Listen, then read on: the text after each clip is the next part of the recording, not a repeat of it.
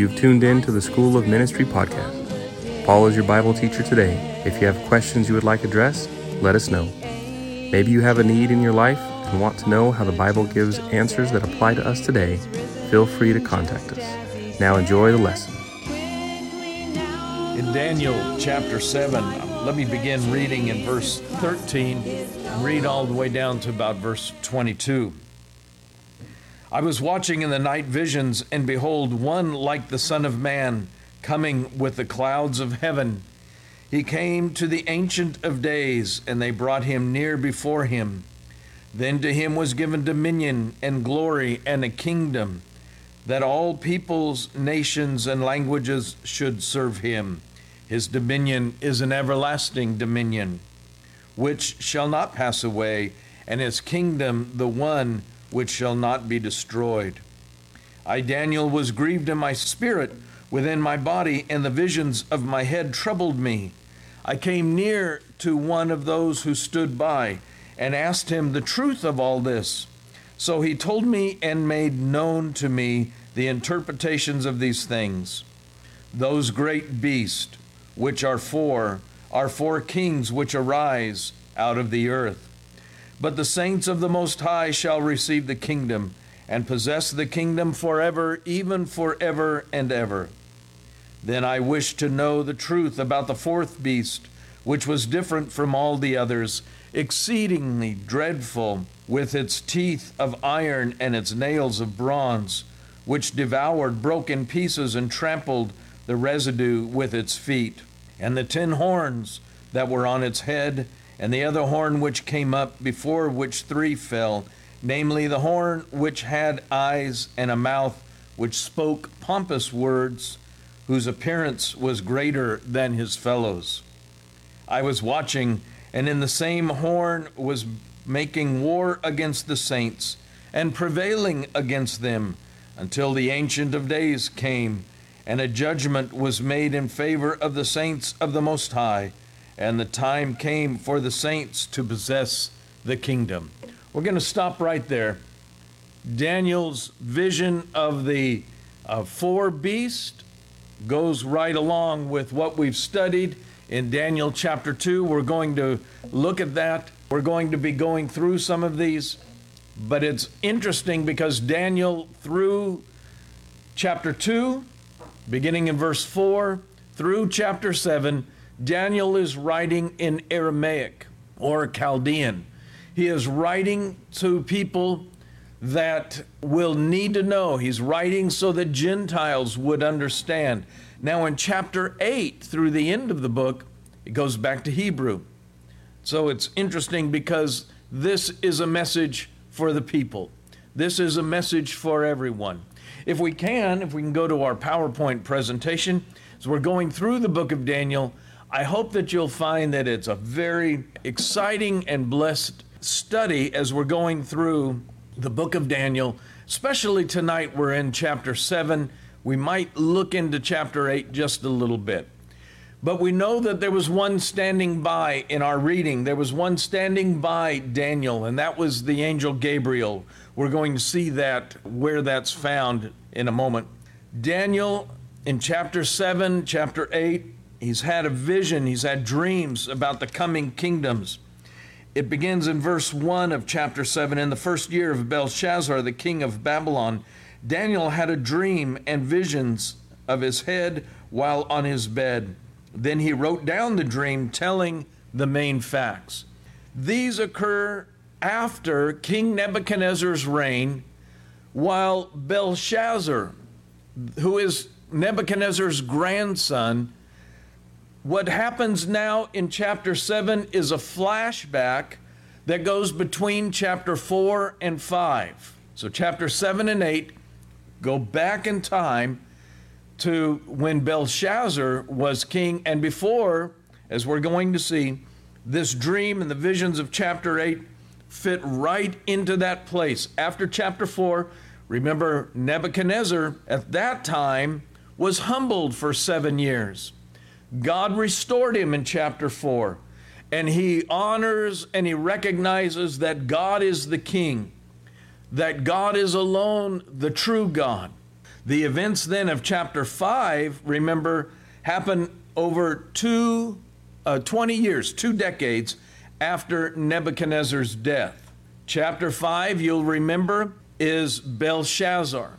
Belshazzar's having a great feast. He invites all kinds of lords and people, and he sees the hand writing on the wall. So we go from chapter 4 with Nebuchadnezzar, and then 20 years later, we have Belshazzar. Belshazzar, by the way, is the son of uh, Nabonidus, who was very often missing, or he went off conquering and he went all around the empire.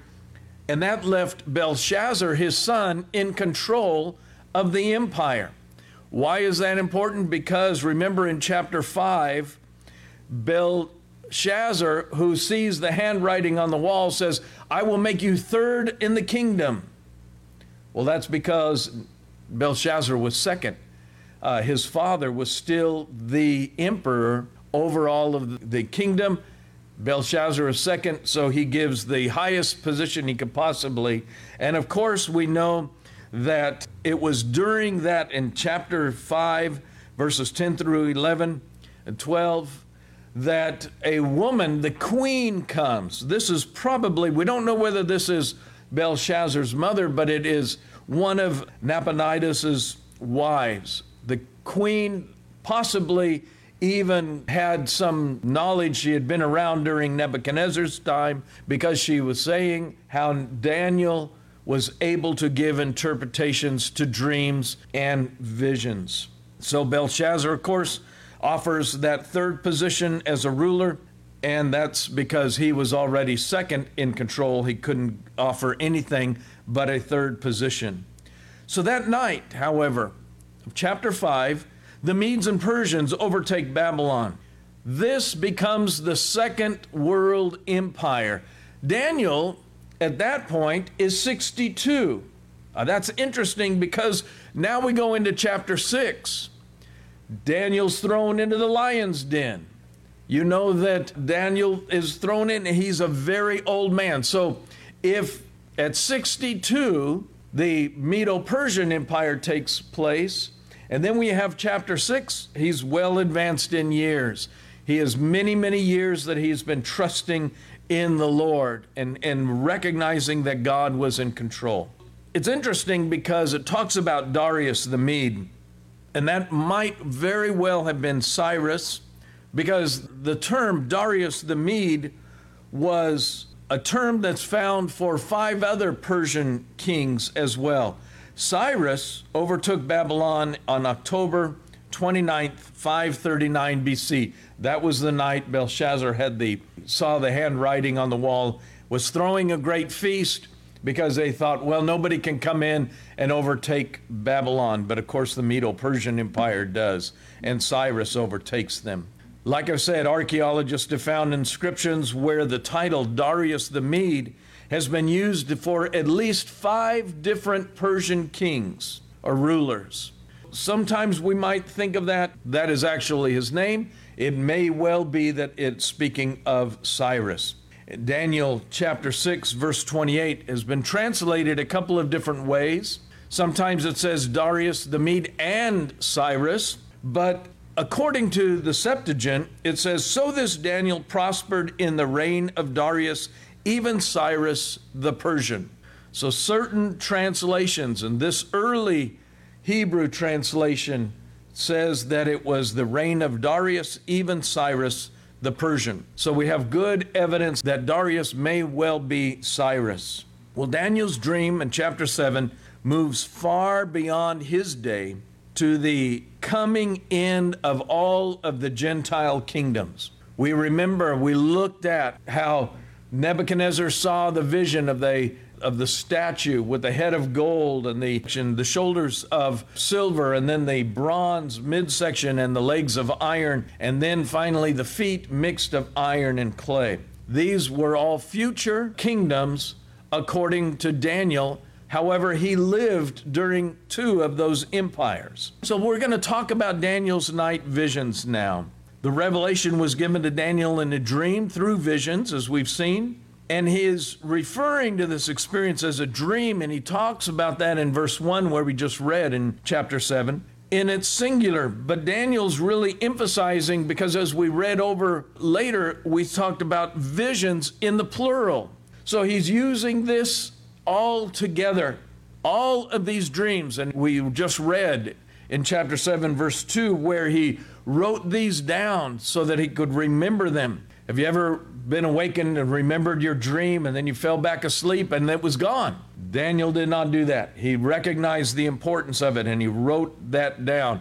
All of the visions have a unity of revelation. They are explaining, unveiling what's going to happen in the last days. So he emphasizes the various stages of this unveiling of the last days. Five times in chapter 7, it says that he looked. One time in verse 11, I kept looking.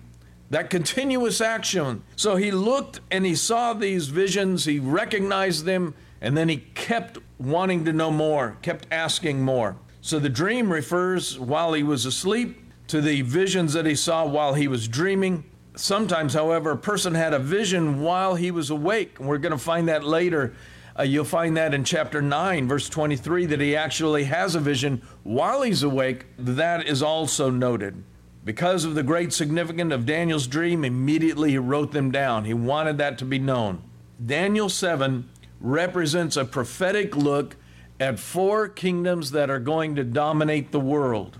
These are represented by the vision of the four beasts. And We'll talk about those in just a moment. The final beast, this is the one we're going to focus on tonight, is seen with iron teeth and various horns and claws.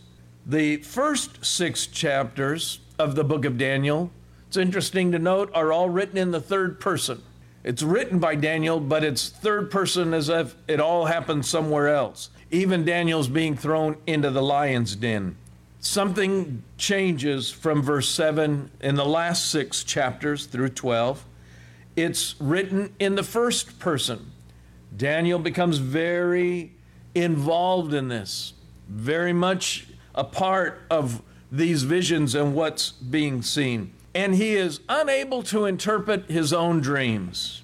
It's the angel Gabriel that comes and gives him that interpretation. We're going to see where that is. Remember, it was like Nebuchadnezzar before. Nebuchadnezzar was disturbed by his dreams and he called for all of the wise men to come and give an interpretation. And he's about to destroy all of the wise men, which would have included Daniel and his three friends, uh, Shadrach, Meshach, and Abednego.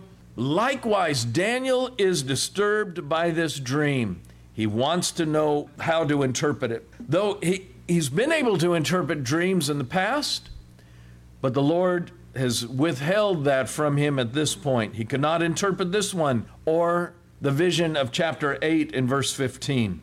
So he calls on one of those that's standing nearby. Later in chapter 8 and verse 16 and 9:21, we recognize that this is the angel Gabriel that has come to interpret the vision for him. And Gabriel comes. Remember, Gabriel is that angel that is always bringing God's message. He came to Mary, came to Joseph. He went to, uh, I just lost John's father's name. and, and so he went to all of those and explained and gave them the message of what was going to happen. And that's what his job was here with Daniel as well, was to bear the message of God's word. Although he fights. Zacharias, thank you. Thank you. Zacharias, I, for some reason I wanted to say Jacob. I knew it wasn't Jacob.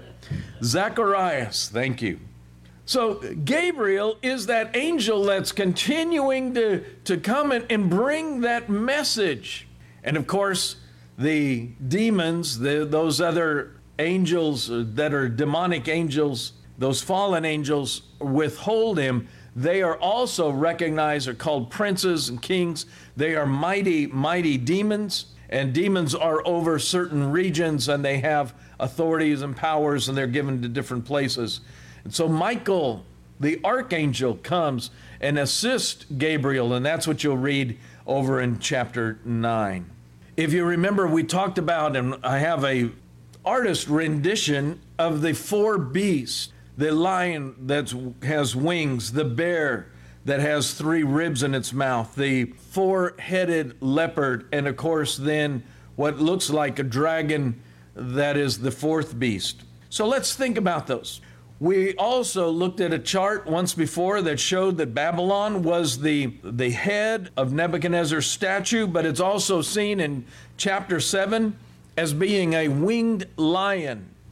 And then we have the Medo Persian Empire, that is that of the shoulder area and the arms, the chest area. And that is the Medo Persian Empire. It's going to be seen in the form of a bear in chapter 7 that has three ribs in its mouth. We'll look at that once again. And then we're going to have the bronze midsection that represents Greece.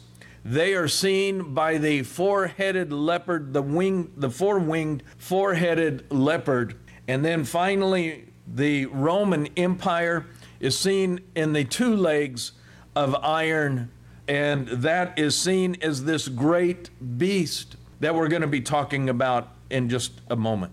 Think about first the winged lion.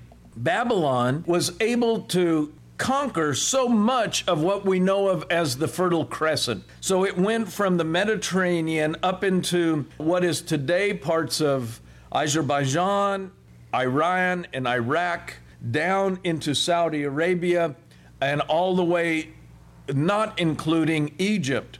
They had all of that area that's known of as the Fertile Crescent. Now we're going to think about the bear, the bear with the three ribs in its mouth. The area of the Medo Persian Empire expands.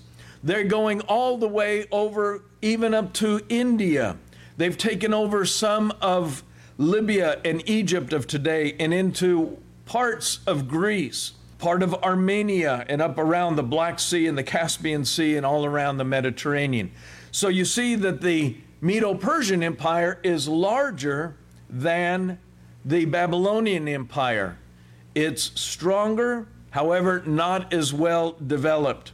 The three ribs in the mouth are three conquered areas, such as Lydia, the Babylonian Empire, and then Egypt. The beast, the bear with the three ribs in the mouth, are representing, are showing that this is where the Persian Empire under Cyrus the Great expands, taking on all of those other areas. Now let's think about the four headed leopard with the four wings.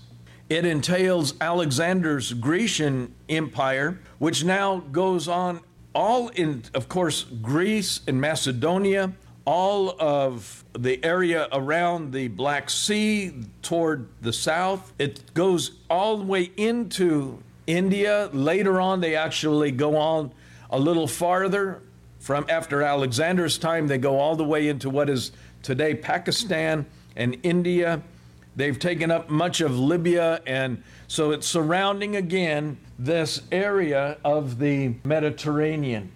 So all of these have encouraged and have been included in taking in that Fertile Crescent area. However, one other kingdom comes. In Daniel chapter 7, verse 7, it says, After this I saw in the night visions, and behold, a fourth beast, dreadful and terrible, exceedingly strong. It had huge iron teeth. It was devouring, breaking in pieces, and trampling the residue with its feet. It was different from all the beasts that were before it, and it had ten horns. Daniel 7 and verse 8 says, And I was considering the horns, and there was another horn, a little one, coming up among them, before whom three of the first horns were plucked out by the roots. And there in this horn were eyes like the eyes of a man, and a mouth speaking pompous words. This is the artist's rendition of the fourth beast, the beast that has the ten horns, iron teeth, and the bronze claws. This is the Roman Empire. Now, this is much different.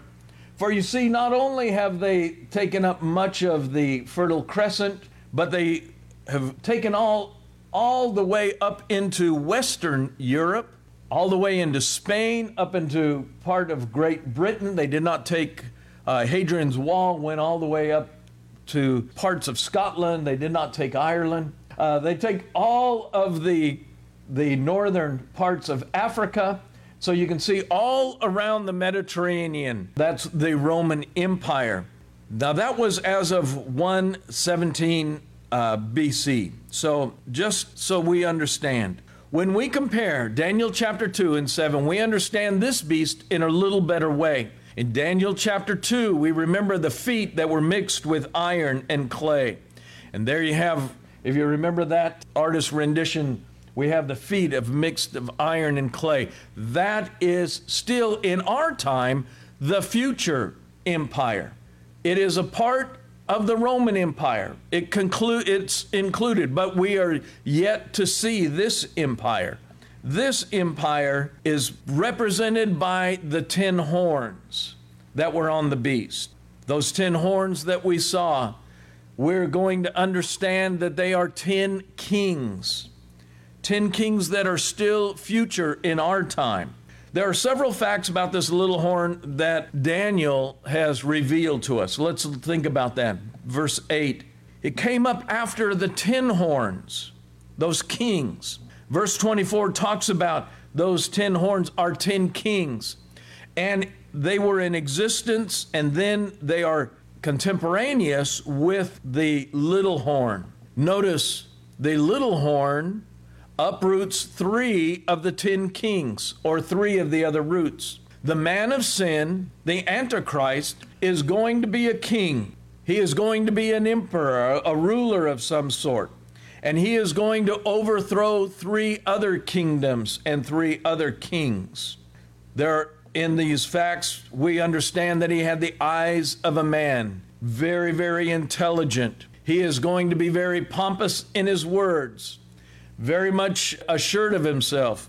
He's going to be arrogant and very boastful. He knows what he wants to do. In verses 21 and 22, there are some additional facts that are given. He persecutes the saints of the Most High. We see that also in verse 25. Let me read that once again. Then he shall speak pompous words against the Most High he shall persecute the saints of the Most High, and shall intend to change times and laws. Then the saints shall be given over into his hand for a time and times and half a time. We're going to look at that. Obviously, the horn represents a person. He is an intelligent a person, and he is going to be a ruler or a king. And so we see that in verse 24. His persecution of Israel is going to take place we see from the book of Revelation during that final seven years. You remember we talked about that, that seven year? That's still future, the third period of Daniel's 70th week. We looked at that last week, the 70 weeks. How already 483 of those years are past. Out of the 490, seven years are future. So he will overcome the nation Israel He'll bring that nation under his authority. This under the Romans. The Romans, remember, had rule over the Holy Land before, during Christ's time. He is going to be judged by God, as we've just seen.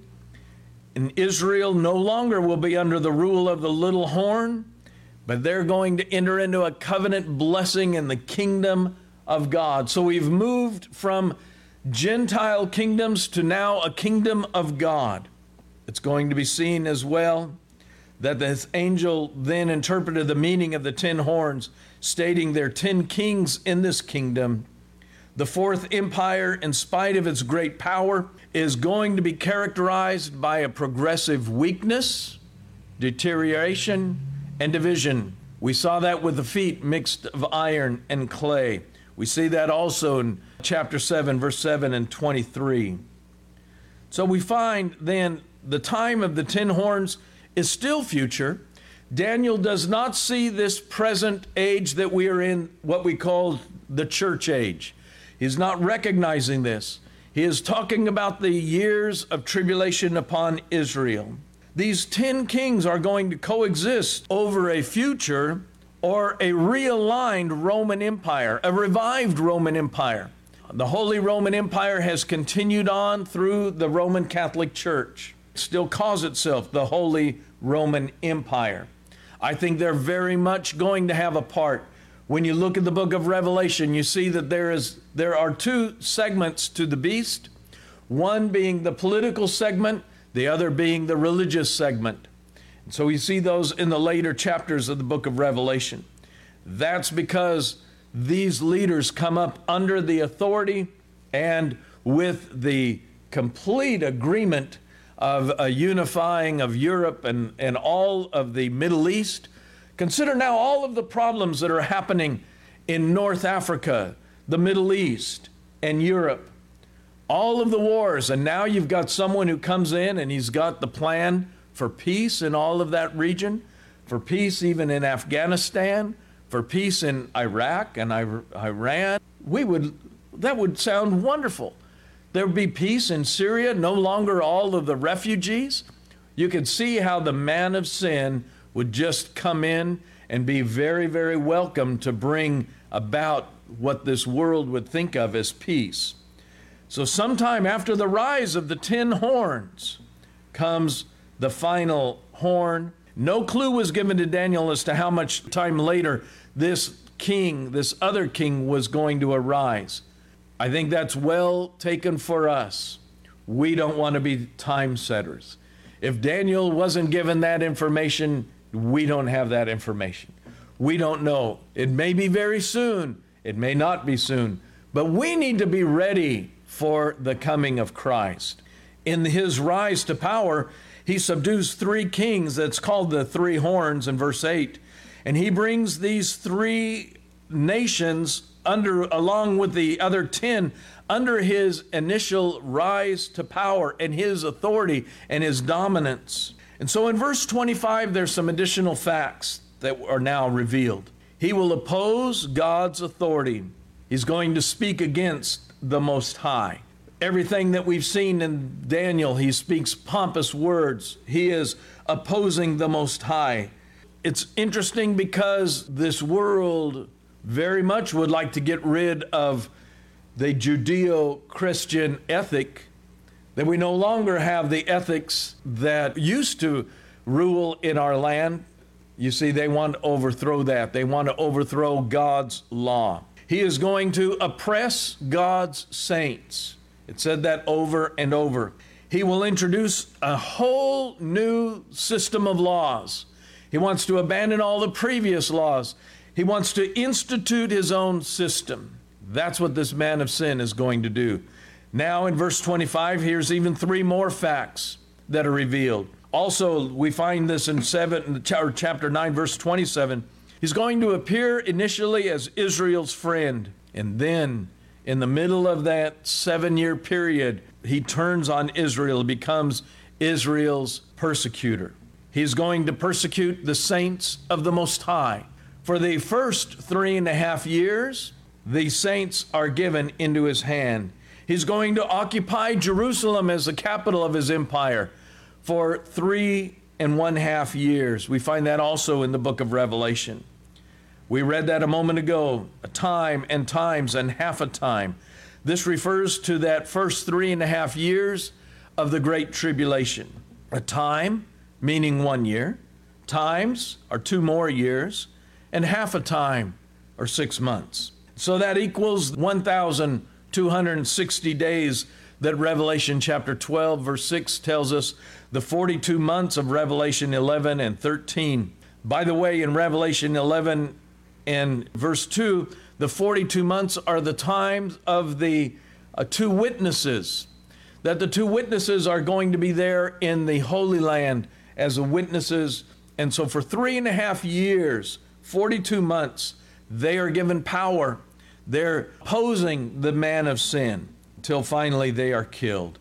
Thank God for verses 26 and 27. Let me just read that. But the court shall be seated, and they shall take away his dominion to consume and destroy it forever.